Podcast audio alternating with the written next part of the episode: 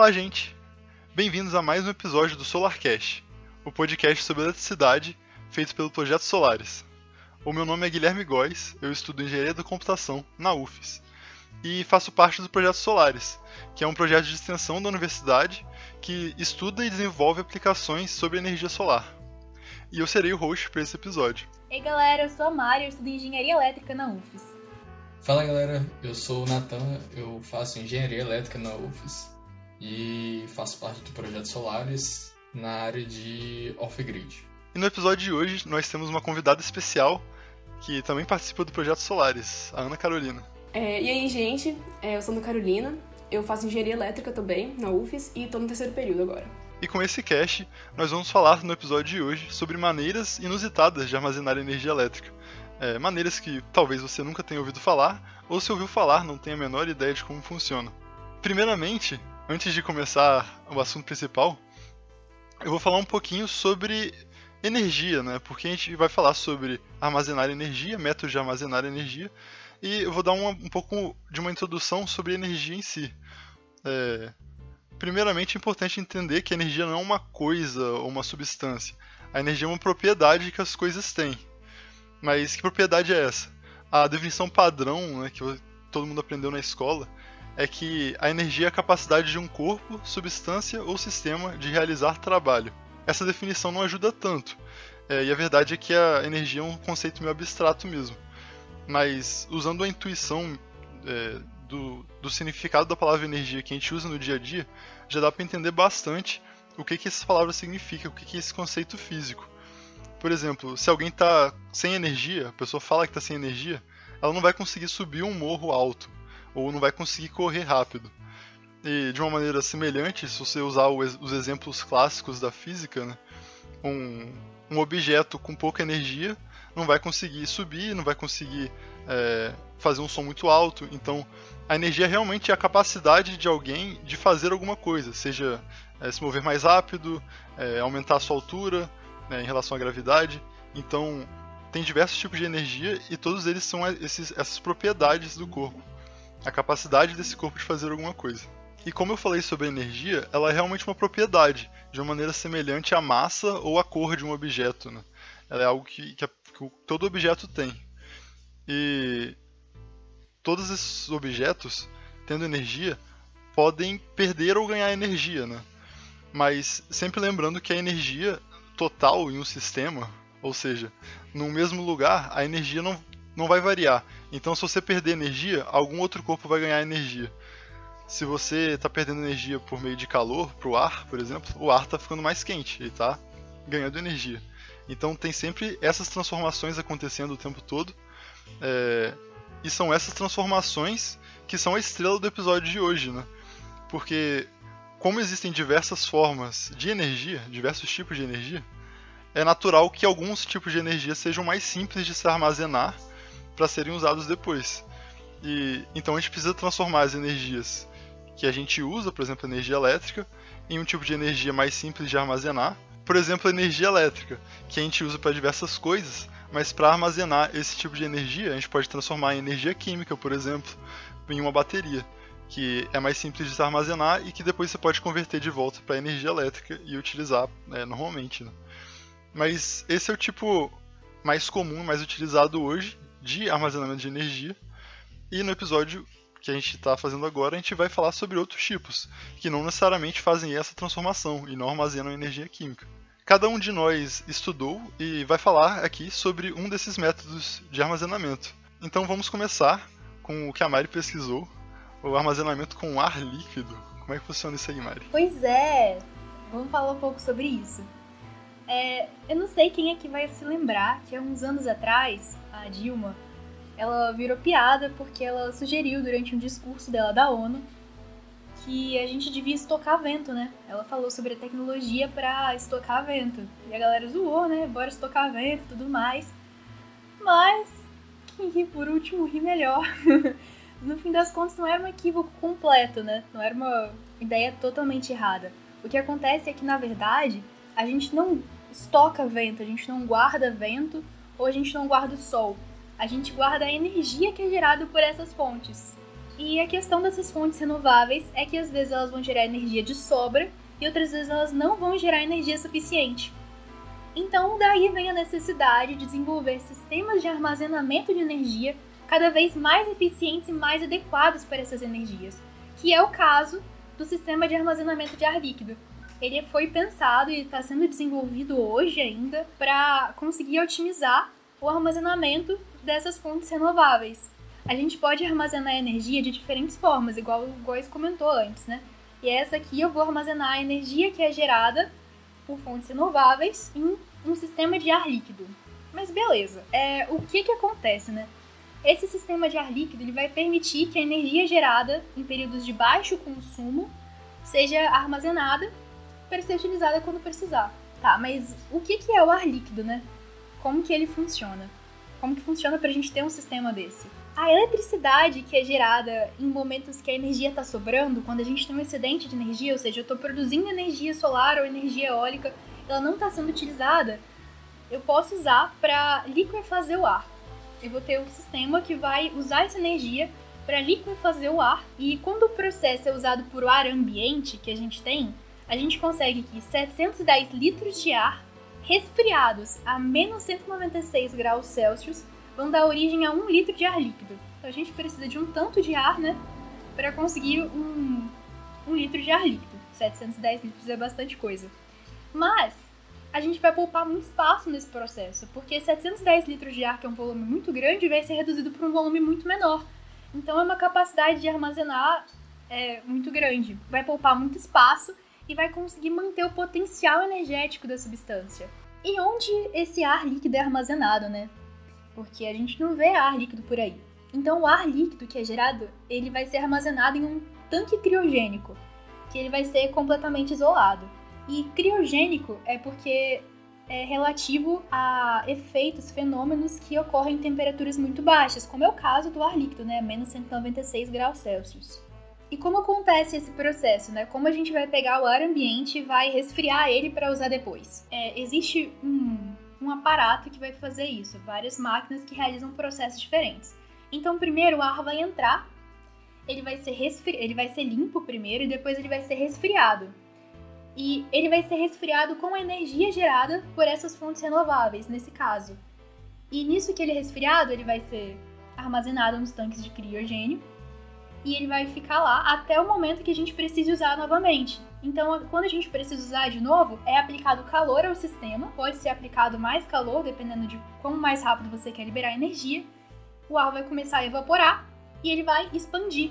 E o calor que o ar vai liberar quando ele expande vai ser a energia que vai ser utilizada.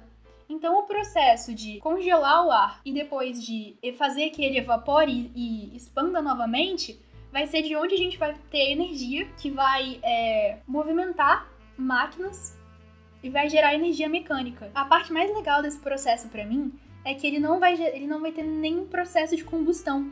Então, é um método limpo, ele é realmente limpo. Você vai pegar o ar, você vai usar o excedente de energia solar, energia eólica, você vai congelar, armazenar, esquentar e com esse calor, com a energia mecânica gerada, você vai gerar energia elétrica. Eu acho interessante que, ao contrário do, dos outros métodos de, de gerar energia, na verdade, né, não de armazenar, você normalmente esquenta alguma coisa para é, expandir, né? E nesse caso você também vai, vai esquentar para expandir, mas antes você vai esfriar para ter essa capacidade de expandir depois. Eu acho que isso é uma, uma ideia interessante, mas é, inicialmente o que vem na mente é que vai perder muito, muita energia com isso, né? Você vai falar sobre essa questão da eficiência, como é que é? Então, já que você perguntou sobre a questão da eficiência, ela é super interessante, porque durante o processo de demonstração desse processo, que foi pela High View Power, eles é, no protótipo falaram que eles iam conseguir uma eficiência de 60%, mas que se a gente utilizasse o calor residual do ciclo expansivo, a gente conseguia fazer com que a eficiência do, desse processo aumentasse em 80%. Então ela é muito alta, porque você imaginando que é um processo que vai armazenar energia excedente, a gente consegue manter ela bem alta. E quando você armazena a energia dessa forma, a gente consegue uma eficiência para o uso muito melhor. Que a gente passa num problema que é a questão dos métodos de armazenamento atuais, né? Atualmente, a forma mais comum que a gente tem para armazenar energia solar, por exemplo, são as baterias. Mas o problema que a gente tem no armazenamento das baterias é que elas não conseguem armazenar durante muito tempo uma quantidade muito grande de energia. E usando o sistema de ar líquido, a gente conseguiria armazenar de 4 horas a 4 semanas de energia. Ela preserva a eficiência energética durante um bom tempo. Então é uma grande vantagem que ele apresenta. Além disso, você para ter uma, uma usina dessas, eles não têm é, necessidades geográficas, porque não precisa de nada do ambiente, fora o ar. Além disso, ela é uma usina, ela é uma usina muito compacta, não é uma coisa que ocupa muito espaço. E ela pode ser usada nas cidades. Inclusive, é a próxima coisa que eu vou falar, sobre a questão da utilização. Cada sistema de armazenamento, ele pode ser ideal para alguma coisa. Não necessariamente o sistema de ar líquido é o ideal para todos os casos. Então, as baterias, elas são mais adequadas para quando você precisa guardar uma quantidade de energia menor. E esse sistema de ar líquido, ele é ideal para quando você usa energia suficiente para gerar para uma pequena cidade até uma cidade maior. Se você quer armazenar energia que é gerada para um país inteiro, por exemplo, dependendo do país, você precisa de um sistema diferente. O sistema de ar líquido pode não ser o melhor nesse caso. Então ele tem, ele tem uma faixa que ele consegue te atender. A bateria Highview, ela vai armazenar 250 megawatt-hora de energia, que é quase o dobro de que uma bateria química construída na Tesla pela Austrália consegue armazenar. E é previsto que ela consiga é, abastecer 200 mil habitações em 5 horas. Então, vocês devem perceber que eu estou falando da Highview, né? Então, é, como eu falei, essa é uma tecnologia, no começo, essa é uma tecnologia nova que está sendo implementada hoje. Então, a gente tem uma empresa britânica chamada Britannica Highview Power. É ela que desenvolveu a tecnologia que eu estou comentando aqui hoje. Eles estão construindo uma grande instalação de armazenamento que vai utilizar o ar líquido para fazer uma bateria gigante. E tem eles têm a previsão de que esse sistema todo seja comerciável mundialmente em 2022. Então é uma coisa realmente nova, recente, está sendo construída agora. E essas usinas elas têm uma vida útil longa prevista, que é de 30 anos. Hum, isso é um, uma coisa interessante, na verdade, que um grande problema das baterias, as baterias convencionais, né, químicas, é que elas têm uma vida útil mais baixa, têm poucos ciclos de, de funcionamento e acabam gerando muito lixo, né? Que a bateria é feita com metal pesado é, e pode poluir o ambiente mesmo. Então, isso parece uma grande vantagem mesmo para esse sistema. Realmente, e uma parte que eu gostei muito de, do sistema de ar líquido é que a energia que ele é gerar, a energia gerada, ela é tão limpa quanto a energia que é produzida. Então, você não tem esse processo de combustão no armazenamento, por exemplo. Então, a energia, toda a energia que tem, ela não tem resíduos de metais pesados. O que acontece ali é um processo de resfriamento e um, um processo de aquecimento do ar. É um processo limpo. É tudo de bom. É tudo tem, de bom. Não tem uma coisa ruim. é, não, então, foi o que eu falei. Esse sistema, ele pode ser mais adequado ou menos adequado dependendo da, da utilidade que você quer, né? Da utilização que você vai ter para ele. Então, eu fiquei muito impressionado, eu achei um sistema super interessante.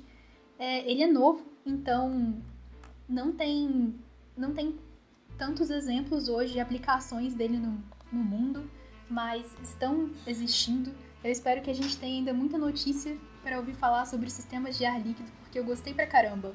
É, eu queria saber se você tem alguma noção de tamanho. Você tinha comentado de, de uma dessas baterias de ar líquido que acho que tem a capacidade de 5 MWh, né? E você sabe o tamanho que seria isso? Seria gigante ou seria realmente pequeno, como uma bateria comum? É, então, seria 250 MWh. E como eu comentei, é, essa não é só bateria, né? Ela não, não é tipo uma bateria solta, ela é uma usina também. Porque você tem não só o tanque criogênico para armazenar o gás, mas você precisa que esse processo aconteça. Então depende. Se você quer ter uma usina que faça esse processo, você precisa ter também os resfriadores, os aquecedores, a, de onde vai entrar né, a energia que vai estar sendo consumida, energia renovável potencialmente, além de outras partes da que compõem essa usina, né? A parte dela que transforma em energia mecânica para energia elétrica e tudo mais.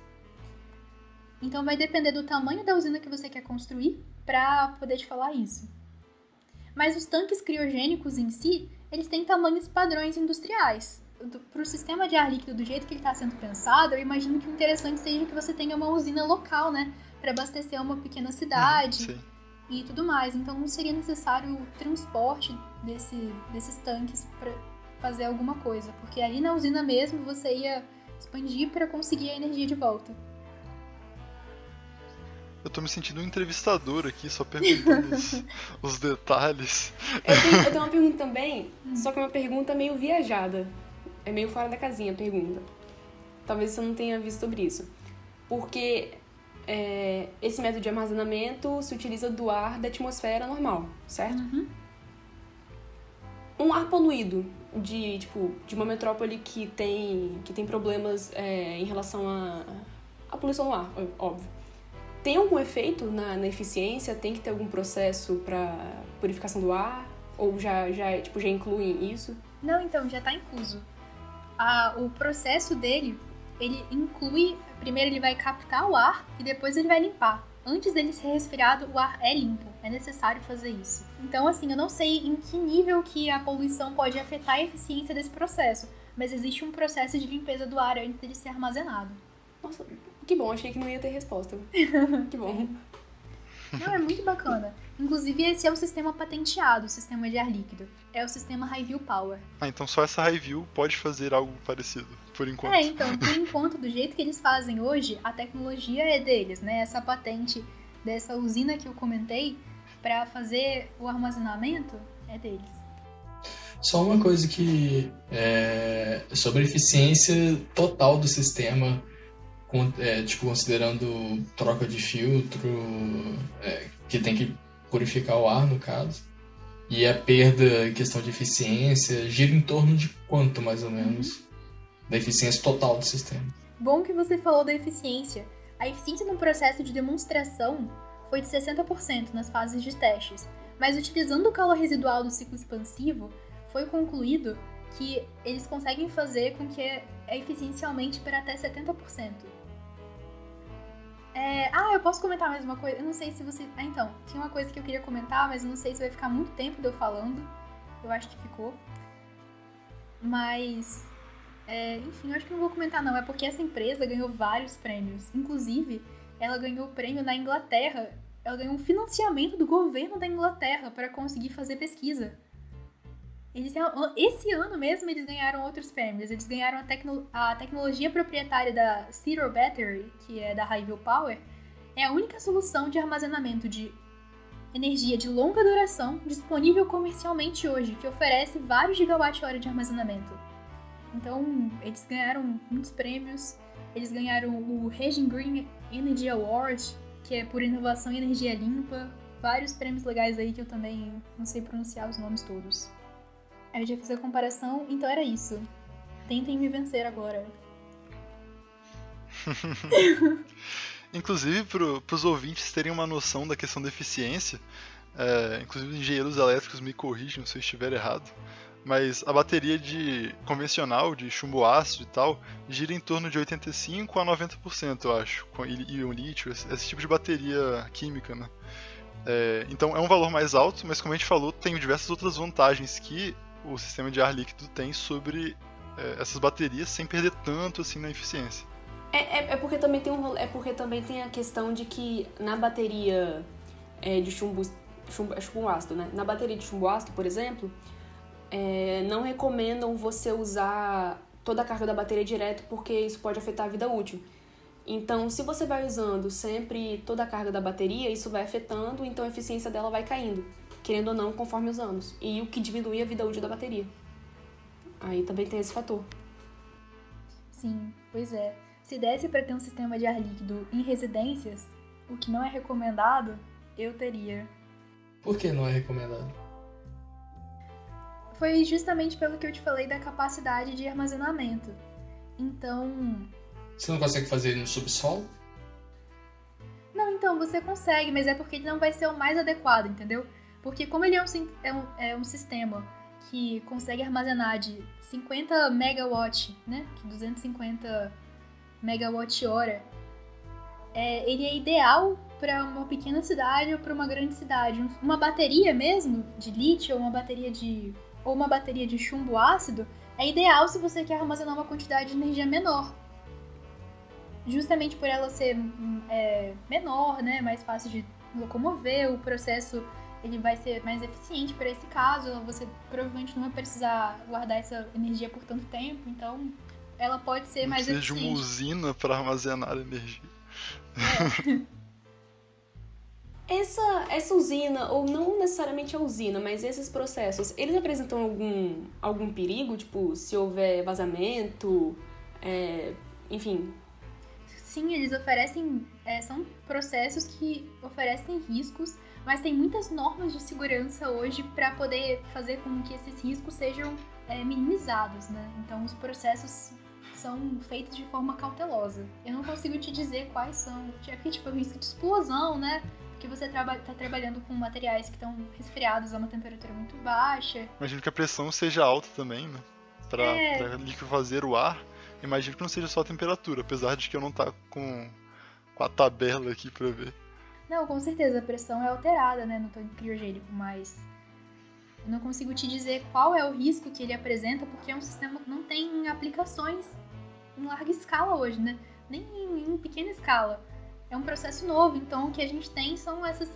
são pequenas ainda, são protótipos ou são usinas menores e não tiveram é, uma quantidade suficiente de, de acidentes para poder relatar. É, então é isso sobre o sistema de ar líquido, né? Como a Mari explicou muito bem. É, então agora vamos passar pro próximo sistema, que é o sistema que o Natan vai falar, que é o sistema de hidrogênio. E como é que funciona, Natan? Explica pra gente. E uma das soluções que eu encontrei que já está sendo utilizada em vários outros aspectos e não numa instalação fotovoltaica, por exemplo, é a utilização do hidrogênio e não só do hidrogênio em si, você fazer a conversão dele por energia elétrica ou energia térmica. Então você consegue manipular ele e hoje em dia tem vários processos que você consegue transformar para várias outras coisas. E essa é uma das mais utilizadas, né? De você, em vez de queimar, por exemplo, o hidrogênio, que ainda assim é uma, uma forma limpa de se fazer, mas o sistema que eu estou aplicando aqui é de transformar o hidrogênio em eletricidade. Essa solução pode ser perfeitamente adaptada para um sistema residencial e existem vários outros processos que utilizam também esse, esse mesmo sistema. Existem alguns carros que fazem a queima do hidrogênio e tem outros carros que têm essas células de combustível que geram energia elétrica e geram um motor elétrico. Então, essa forma é uma forma muito mais segura se fazer do que queimar. Porém, e uma eficiência com eficiência maior. E essa célula de combustível fornece uma consegue transformar o hidrogênio em energia elétrica com 60% de eficiência. E como é um sistema residencial, você também gera energia por forma de calor e você consegue aproveitar essa energia para aquecer uma água e usar em qualquer outra coisa que precise de uma de aquecimento. Esse calor gerado, por exemplo, num carro, não é utilizado em nenhuma nenhuma utilidade. Esse calor é, é perdido e você tem só lá 60% de eficiência. Porém, se você aproveita esse calor, você consegue aumentar a eficiência do processo em até 80%. Então, é muito eficiente e além disso, a energia é limpa. Então, você tem o, a vantagem dos, de ter uma eficiência alta e ainda assim ser uma energia limpa. E, como eu falei no início, um dos maiores problemas do hidrogênio é o seu armazenamento. Hoje em dia, a forma mais utilizada de armazenamento é pressurizando tanques. E essa forma precisa de ter os tanques bem revisados, é, não pode ter nenhum tipo de, de, fissura, porque se o tanque romper, você tem uma explosão e isso aí você não poderia usar em carros, por exemplo. É um grande, uma grande questão que por isso que os carros a movida a hidrogênio não são tão populares assim. E no sistema residencial também você poderia incendiar uma casa, por exemplo, se, se ocorrer alguma, algum tipo de vazamento. E uma das alternativas seguras desenvolvida hoje em dia é o armazenamento em metais sólidos, ou melhor, hidretos metálicos. Esses metais absorvem hidrogênio em suas próprias estruturas moleculares e liberam ou armazenam ao variar a temperatura do sólido. Além disso, fornece uma quantidade relativamente alta de capacidade de armazenamento, cerca de 147 gramas de hidrogênio por litro utilizando o hidreto de alumínio, sendo uma alternativa muito mais segura para armazenamento residencial ou veicular. Porém, se você utilizar esse tipo de armazenamento em um veículo, você não tem uma autonomia muito grande. Eu até esqueci o termo, mas quando você fala no uso de hidretos metálicos, é isso? Hidreto de alumínio, isso, hidretos metálicos. Essas, esses elementos, é, eles ficam na, dentro das baterias ou então eles participam do processo de geração de energia? Essa parte eu, não sei se você não, não chegou a falar ainda, mas eu que não, não, não cheguei a assimilar muito. Essa é uma boa pergunta, porque basicamente esse, essa estrutura de hidretos metálicos, eles são colocados dentro de um tanque, basicamente, como se fosse um cilindro normal.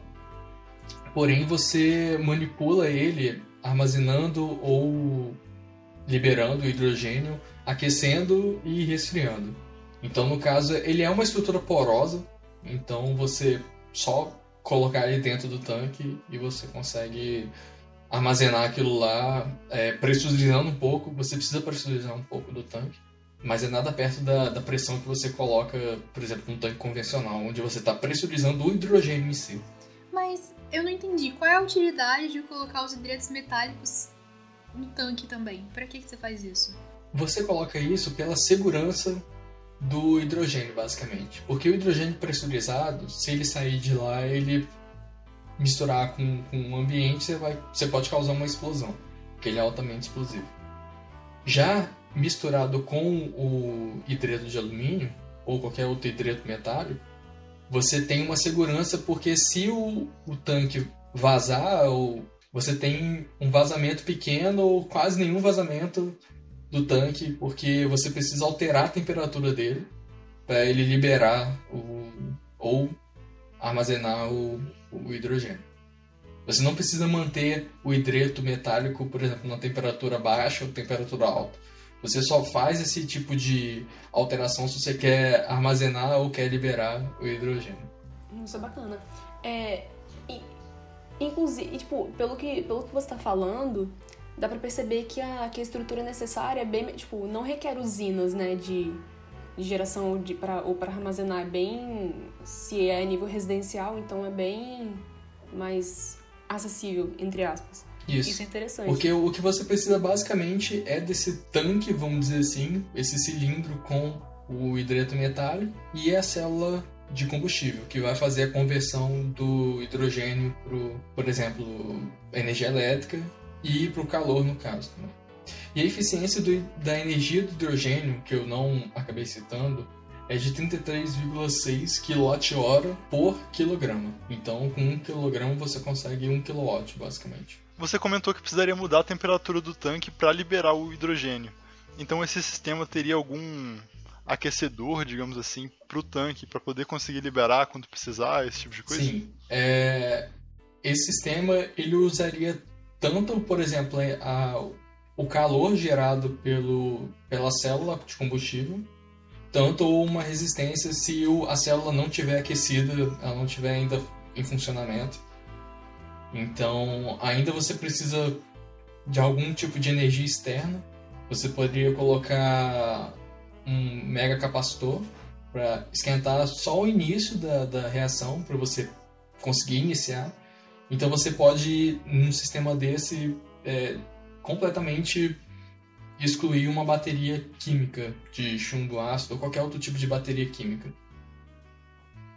Nathan, já que a gente está falando desses processos, o resfriador, como ele seria, onde ele ficaria, ele, que tipo de resfriador teria para atuar?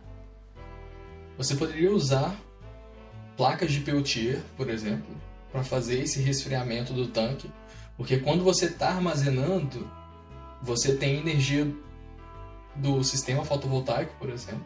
Então você consegue alimentar essa, esse Peltier ou qualquer outra forma de que seja mais conveniente de esfriar, por exemplo, o tanque.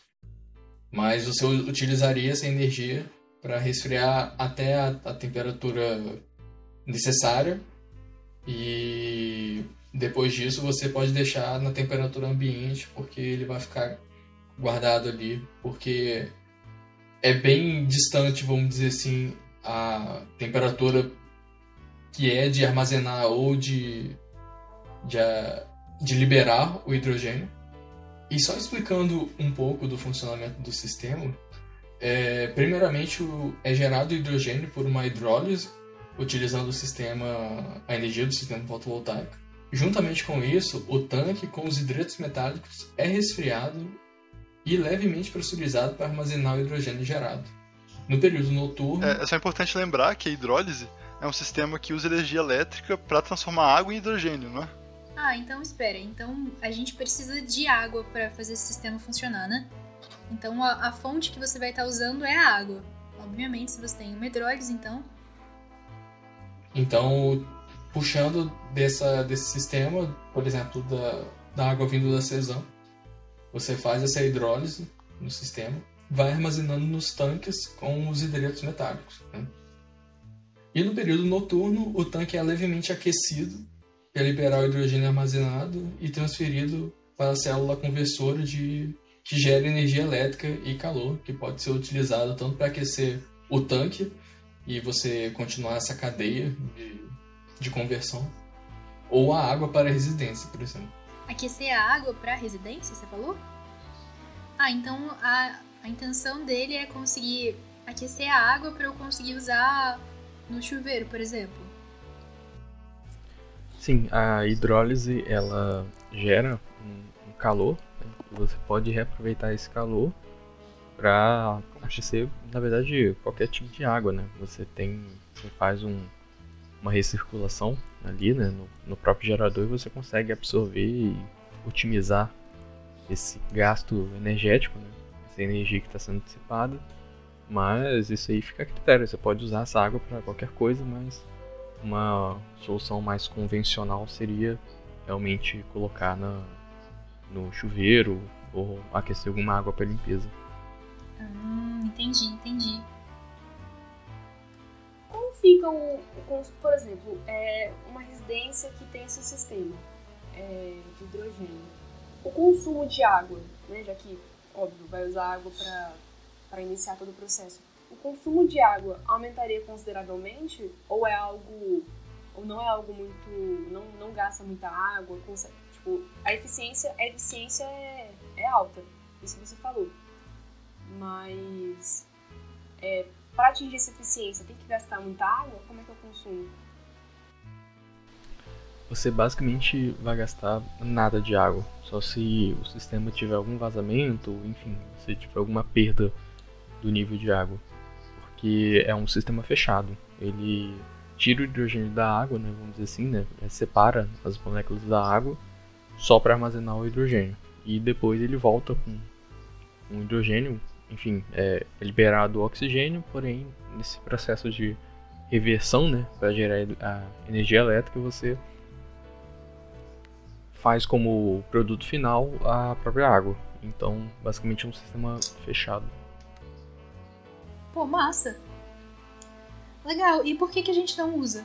Tipo, por que, que as pessoas não usam isso em casa hoje? Se é, aumentaria a minha eficiência.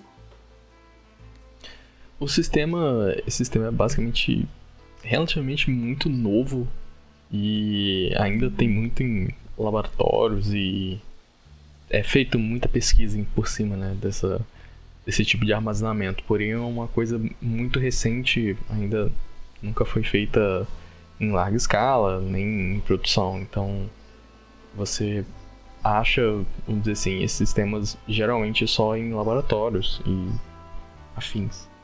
Entendi, então é porque é novo ainda, né? Massa. Eu não comentei antes, mas eu também. O sistema de ar líquido ele também pode ser usado de forma híbrida em veículos, né? só não é tão usual.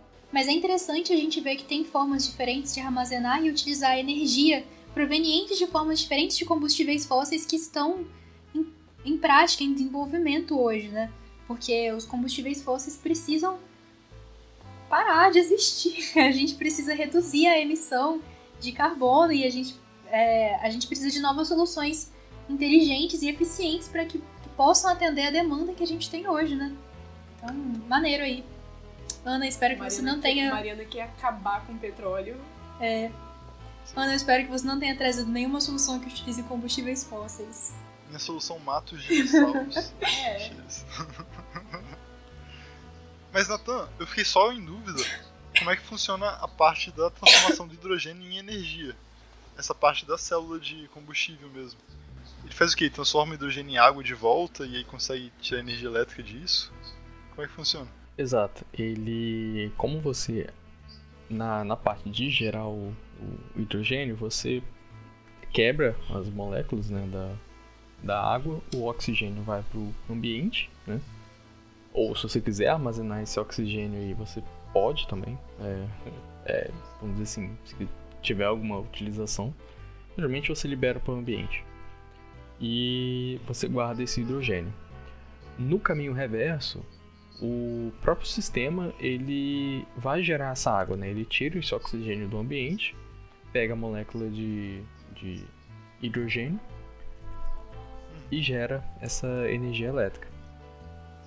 E esse sistema ele tem, né, como como o, o resultado essa energia elétrica, a água e a temperatura, né? o calor, né, que eu tinha dito antes que dá para você também armazenar esse, esse calor.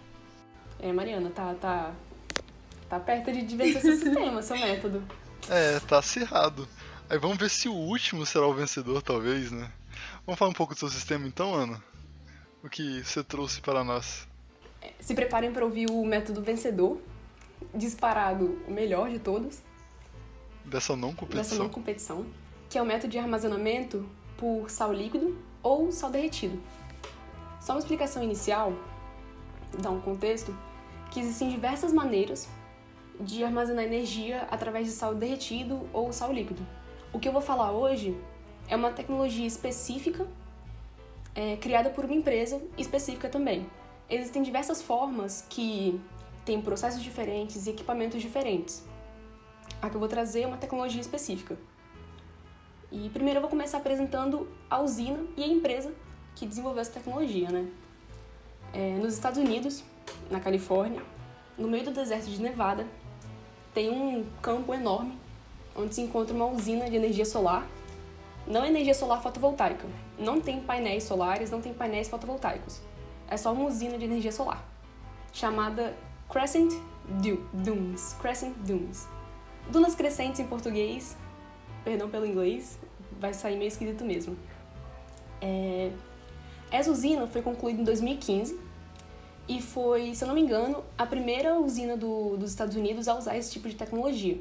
A empresa responsável, a startup responsável, se chama Solar Reserve. E por que utilizar essa tecnologia, né? Por que, que essa tecnologia surgiu no mercado? É, vou agradecer a Mariana por ter explicado já é, os tipos de energias intermitentes, né, que não conseguem é, esses métodos que não conseguem produzir energia o dia todo, tem alguns, alguns limitadores. E esse método de armazenamento por sal derretido surgiu justamente para suprir essa demanda. Porque a usina ela pode ser construída e modelada de acordo com, com as demandas do próprio mercado, para suprir essa, essa falta de energia em intervalos é, específicos. Um exemplo que Mariana até deu é que energia solar fotovoltaica não consegue produzir é, energia elétrica de noite. É, com esse tipo de armazenamento, seria possível produzir energia elétrica até em períodos que normalmente não, não seriam possíveis. Vou falar um pouco sobre o funcionamento agora. É, Para começar, quando eu falo sal derretido, eu não estou falando do sal de cozinha, que a gente joga na salada, que a gente usa para cozinhar. Eu estou falando, na verdade, de uma mistura de nitrato de sódio e nitrato de potássio. Esse processo ele pode ser dividido em cinco etapas, para simplificar, mas eu não vou nem ficar falando etapa 1, etapa 2 etapa 3. Eu vou só dizendo do, da forma mais lenta que eu conseguir e para tentar ser bem didática. Mas se vocês não entenderem, Seguindo o fluxo. é, podem falar. É, como eu já tinha dito, fica no meio do deserto. Então, não sei se vai conseguir imaginar, se vocês vão conseguir imaginar, mas pensem numa, numa circunferência no meio do deserto.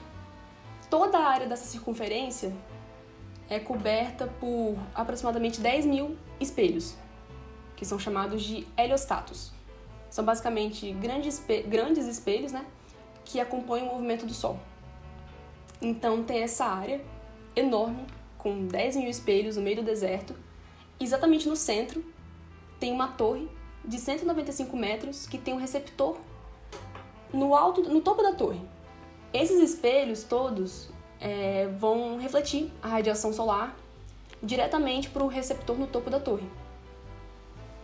Então, o sal, que já está no seu estado líquido, em todo esse sistema, o sal vai sempre estar no estado líquido. Mesmo que a temperatura de fusão dele para estar líquido seja alta, o sal vai sempre estar no estado líquido. É, Então, beleza. O sal, em estado líquido, vai passar por esse receptor, que está recebendo radiação solar o tempo todo, e vai, e vai coletar energia térmica. O calor do receptor vai ser transferido para o sal líquido. Então, o sal, agora em alta temperatura, já já estava líquido, mas agora está em alta temperatura, vai para um tanque de armazenamento térmico, isolado, e que na teoria tem perdas mínimas, e que pode ficar lá por até 10 horas. Quando surge a demanda de gerar energia elétrica, esse sal em alta temperatura que está nos tanques, com perdas mínimas, vai sair do tanque e vai passar por um processo de geração de vapor. Ou seja, esse sal em alta temperatura vai aquecer água, essa água vai virar um vapor em alta pressão é, e o vapor aciona uma turbina que vai gerar energia elétrica, que é um processo já, já usado em vários outros métodos. Depois desse processo, o sal, em menor temperatura agora, mas ainda é líquido, vai para um tanque de armazenamento térmico frio, que é como eles chamam. E fica esperando até o próximo ciclo começar, porque esse sal líquido em temperatura mais baixa vai de novo ser enviado para o receptor, aí vai receber calor e vai de novo realizar o processo. Então, pensem nesse, nesse método de armazenamento e o método de geração de energia elétrica também, de certa forma, como é, um processo que se realiza em ciclos. E aí, qual é o resultado desse, desse processo? Né? Que, que, qual a eficiência? Na teoria, essa usina tem capacidade de 110 megawatts, que poderia abastecer até 75 mil casas e funcionar, ou ser armazenada, por até 10 horas. E isso de um dia para o outro. Então, seria muito eficiente e a capacidade de, de abastecer, de abastecer é, é, residência seria muito alta. Seria algo muito. É um método muito, muito eficiente. Eu não tenho o número, a porcentagem de eficiência desse processo, porque eu não consegui achar. Mas a geração de energia é bem elevada. É, os números são bem, são bem altos. Então, é, como eu disse, na teoria, essa tecnologia é muito eficiente e é muito inovadora. E é incrível. Só que, na prática é diferente. Na hora de, de pesquisar sobre, sobre esse método, eu tentei acessar o site do, da empresa Solar Reserve várias vezes. Não consegui. Tinha algum problema, achei que o problema era comigo. Aí, no final da pesquisa, eu descobri por que eu não estava conseguindo acessar o site da empresa. Porque o site estava inativo. Porque a empresa faliu. E que a usina agora está parada. E aí eu fui pesquisar e para essa parte final, né, eu vou queria explicar para vocês o processo de falência da Solar Reserve. e como é, e como e como o meu método, que é o melhor, não deu certo. Quer dizer, como o caso específico dessa empresa Solar Reserve não deu certo, né? É, tá.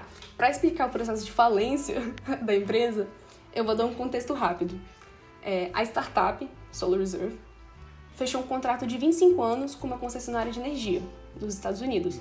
E para quem não sabe o que é uma concessionária de energia, é, são as empresas que distribuem energia, que pra gente seria a EDP ou EDP Celsa, como a gente conhece.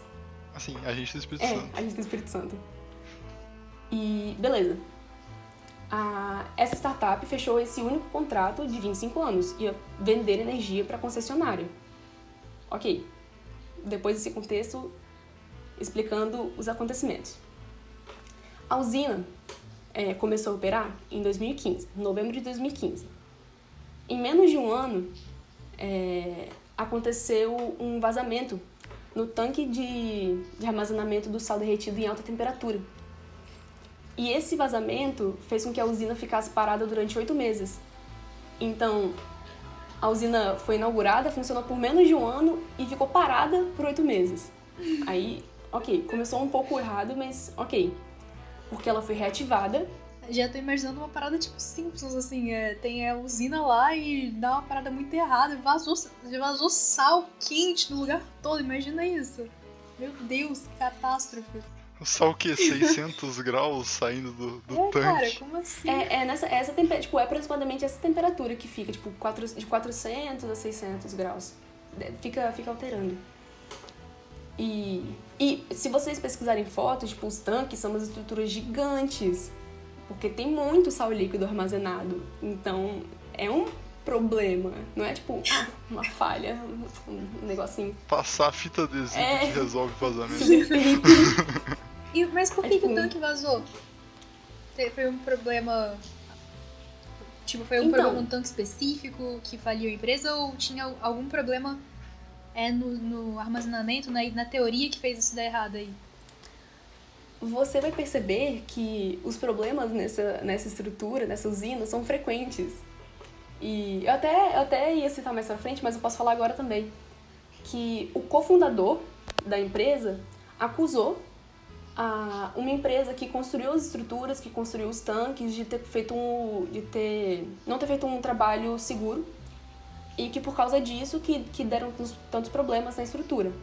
Só que nunca teve é, ação judicial finalizada, nunca tipo, teve um processo na justiça que foi finalizado. O cofundador acusou a empresa, mas nunca deu em nada. Foi tipo, ó, a culpa é deles. Só que nunca teve nenhum processo. Tem caroço desse angu. Aí, beleza. Mas começou mal, mas tudo bem, porque a usina foi reativada no segundo semestre de 2017. Mas continuou tendo alguns problemas com, com uma certa frequência, mas nada que, que ocasionasse em, em desativar a usina por, por tanto tempo. Então, em 2019, teve mais um acidente de vazamento. Só que dessa vez foi pior.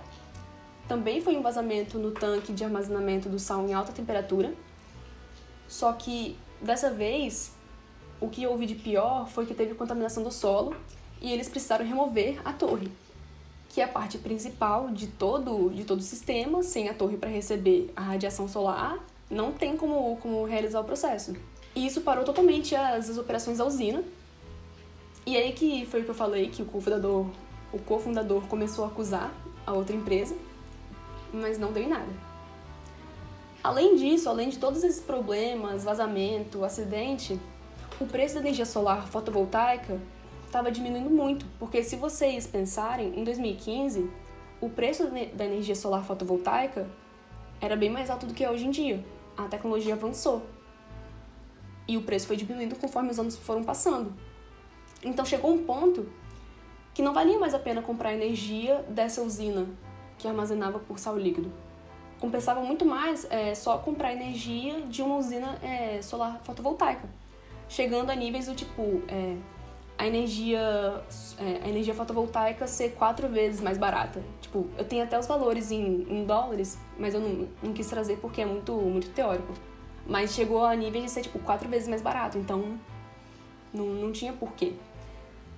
E aí, juntando energia solar fotovoltaica barata, vários acidentes, custo de manutenção altíssimo por causa desses acidentes, a concessionária que tinha fechado o contrato com a Solar Reserve quebrou o contrato, um contrato de 25 anos, e a startup perdeu seu único financiamento. E daí em diante foi caos generalizado, porque as ações começaram a ser vendidas, é, o site da empresa foi desativado, é, e aí, né, óbvio, foi falência. E agora, em 2020, a usina está parada sob ordens do Departamento de Energia dos Estados Unidos. não tá, não tá em operação e a empresa Solar Reserve desapareceu.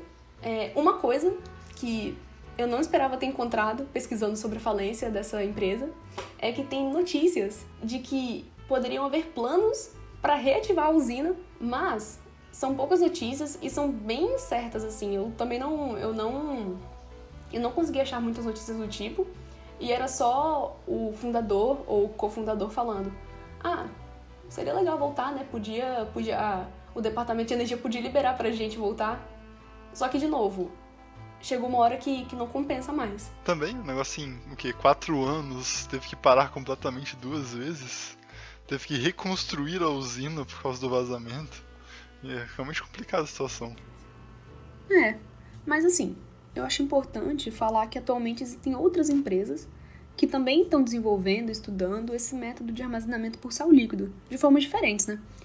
Então, essas empresas até agora não tiveram os mesmos problemas que a Solar Reserve teve, que foram bem graves, né? Gente, fala sério, a forma de armazenamento que a Ana apresentou era o maior catfish aqui das formas de armazenamento. Começa aparecendo uma coisa legal, porque você pensa, putz, a gente vai usar energia solar térmica, né? A gente vai usar o calor do sol para refletir nos espelhos, aquecer a torre, para aquecer sal, e aí o sal, aí você me corrige se eu errar no processo, né, Ana? Aí o sal aquecido vai aquecer a água e a água vai, vai o vapor da água vai acionar turbinas que vai gerar energia mecânica, né? E aí essas turbinas vão gerar energia elétrica. Na boa, eu imagino que o cofundador da empresa era aquelas crianças que pega aquela de sai daquelas lupas e senta no sol ficando assim para queimar as formigas. Tipo, morre, morre. ah, não, aí ele falou: caraca, mas se eu pudesse aquecer sal? Tipo, que ideia. Aí eu falei: não, massa, legal, entendi isso aqui. Eu não faria, eu não pensaria nisso também, entendeu? Legal. Tem um monte de processo, mas, pô, maneiro, você coloca uns espelhos lá no deserto. Aí você vem e manda um monte dessa. Cara, vazar essa quantidade de sal no chão a gente sabe que contaminação do solo é uma coisa muito perigosa, né? Pelas bacias hidrográficas que podem ter na região, ali no deserto. Não deve ser o caso de ter muitas, né? No deserto. Mas mesmo assim, tem a vegetação nativa e tudo mais. Contaminação de solo é sempre uma coisa muito perigosa, né? Então, caraca, tomara que eles não ganhem isso aí, não. Pra voltar. Não, assim, de fato, aconteceu algum problema com os tanques de, de armazenamento, porque eles não foram projetados para romper em um ano. Uhum. Mas aí se o problema foi o fabricante do tanque, ou se foi algum é, mau gerenciamento do, da empresa em si, a gente não vai saber e provavelmente nunca vai pois saber. Pois é, por isso que eu tinha ficado curiosa naquela hora se foi um erro teórico na questão dos tanques. Assim, ele. É, se. Quando eu falo isso, eu quero dizer que, tipo, a temperatura projetada para o tanque aguentar ali não foi certa, entendeu? Ao contrário das especificações do tanque em si. Porque se é uma empresa que vende os tanques e ela tivesse feito alguma coisa errada, por que eles não seguiriam com o processo, né? Mas aí é por especulação nossa, né? A gente não tem essas respostas. Só parece uma furada mesmo. Assim, eu achei legal, mas são muitos processos envolvidos aí, né? E também o, o lance do sal. Eu queria saber por que, que ele usou o sal, né? Por que sal líquido? Por que não outra coisa? Então, é porque o sal, esse sal líquido, essa mistura de nitrato de sódio e nitrato de potássio, é, é, um, é um ótimo condutor térmico. E que e justamente isso, de não só por estar num tanque de armazenamento térmico é, de alta temperatura, mas porque esse sal líquido ele também vai, vai conduzir muito bem é, essa energia térmica. Vai se aquecer mais rápido, né? E também perder mais temperatura. É porque ah. na minha cabeça, os sais eles aquecem rápido, mas eles esfriam rápido também. É essa propriedade que foi interessante? Então, isso eu não consigo te dizer com certeza, mas é, com essa mistura de, de, nitratos, a temperatura de fusão do sal sobe lá para 240 graus Celsius. Então, e, e tipo assim, para o sal, sal permanecer líquido durante todo o processo, todo, toda a tubulação, os lugares por onde o sal passa, também deveria ter algum esforço para deixar sempre em temperaturas adequadas, né? Uhum. Então, talvez não esse o problema do, do sal esfriar, talvez já tivesse sido controlado. Quando, quando esse sal, esse sal derretido, esse sal líquido, ele tem aparência e viscosidade similares à água. É algo que eu não imaginava. E que, tipo, realmente pensando na, na água, é, circulando por um, por um sistema, é muito mais prático também. Não é um óleo, não é um, um material. É... Não uma lava, né? É, Como não é uma lava. imaginar. Ah, forma Entendi. de Ela é bem líquida, né? É uma coisa que não. Ela é um. Eu tô imaginando um sistema bem homogêneo, né? Tipo, você falou água aqui. Entendi. É, eu, eu fiquei curiosa quando você falou sal líquido, aí eu dei uma busca aqui. E aí apa apareceram pouquíssimas imagens. Mas apareceu um líquido transparente. Aí eu fiquei, uai, pra você, esse sal aí derretido é assim? Eu falei, ah, pode ser, né? Por que não? Ah, pô, massa. Uma curiosidade sobre isso é que eu acho que eu vi um documentário na Discovery sobre essa usina alguns anos atrás, antes dela falir. É, então, tipo, já faz muito tempo que eu sabia que existia essa coisa aí do espelho e tal. Caraca. E eu não sabia que tinha falido, inclusive. Foi a Ana que falou e eu, caraca, faliu o negócio, pensei que funcionava ainda. Então, é, curiosamente. O interessante é que, vendo. É porque quando eu tava pesquisando, eu tava pesquisando notícias de 2015, 2016, até, sei lá, 2017. Então as notícias eram sempre como: olha, essa usina é muito inovadora, olha, esse método é muito inovador, é muito eficiente, a produção de energia é incrível. E aí, vendo as notícias de 2019 2020, é o oposto, é tipo assim, olha como essa usina faliu totalmente, olha como essa usina tinha uma ideia incrível e deu tudo errado. É, não, é, eu tava imaginando aqui como que tinha que fazer pra usina funcionar, né? E assim, parece uma coisa maneira. Eu acho que toda a energia que tem o sol como fonte, eu acho muito incrível, né? Essas fontes renováveis, porque tá ali, sabe? Tá ali o sol, cara. Usa. Mas os espelhos todos eles devem precisar de uma certa limpeza, né? Pra refletir de forma ideal. Eu imagino que depois de uma certa camada de sujeira, principalmente num deserto, de espessura, de poeira, né? Uhum. É, a reflexão seria afetada. Mas eu não tenho certeza de Com certeza. como funciona, né? É, eu consigo imaginar que realmente a maior vantagem que essa usina tinha era poder gerar energia de noite, né? Porque o sal ele vai continuar quente de noite. Você vai poder usar esse sal para gerar energia depois que o sol já se pôs. Então, é, isso diminui muito essa questão da intermitência da energia solar e poderia ser algo, uma solução muito boa. Inclusive, eu acho que no Cities Skylines, que é um jogo de, de gerenciamento de cidades tipo SimCity, eu acho que tem uma usina dessa pra gerar Que energia. legal! Tem um monte de espelho em volta e uma torre no meio. Que legal! Acho que eles não descobriram. Eles fizeram o jogo antes de descobrir que faliram o negócio. É. Mas é uma coisa interessante. E é, é, eu, eu, achei, eu achei legal falar sobre esse método específico também, porque se você pesquisar armazenamento de energia por sal líquido, você vai ver métodos que derretem o sal usando energia de painéis fotovoltaicos. Esse método que eu escolhi são só os espelhos direcionando a radiação solar para a torre. Então não vai ter, não vai precisar de, de, uma, de uma fonte de, de energia externa, entre aspas. Sim, é, você usa diretamente, né? Porque os painéis fotovoltaicos têm um custo deles, têm as propriedades, precisam de manutenção. Os espelhos já é, seria uma manutenção muito menor exigida, né? Eu imagino que seria a limpeza. Inclusive a Mari falou sobre ter que ter muitas transformações de energia para funcionar. E se botar um painel fotovoltaico ali, é uma transformação a mais, né? Que você vai ter que transformar. Na verdade, duas a mais.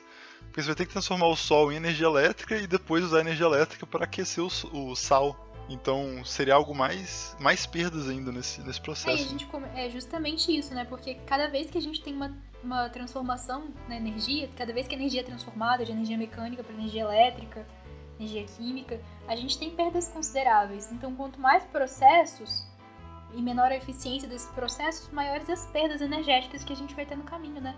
Então, você conseguir usar diretamente aí é o ideal.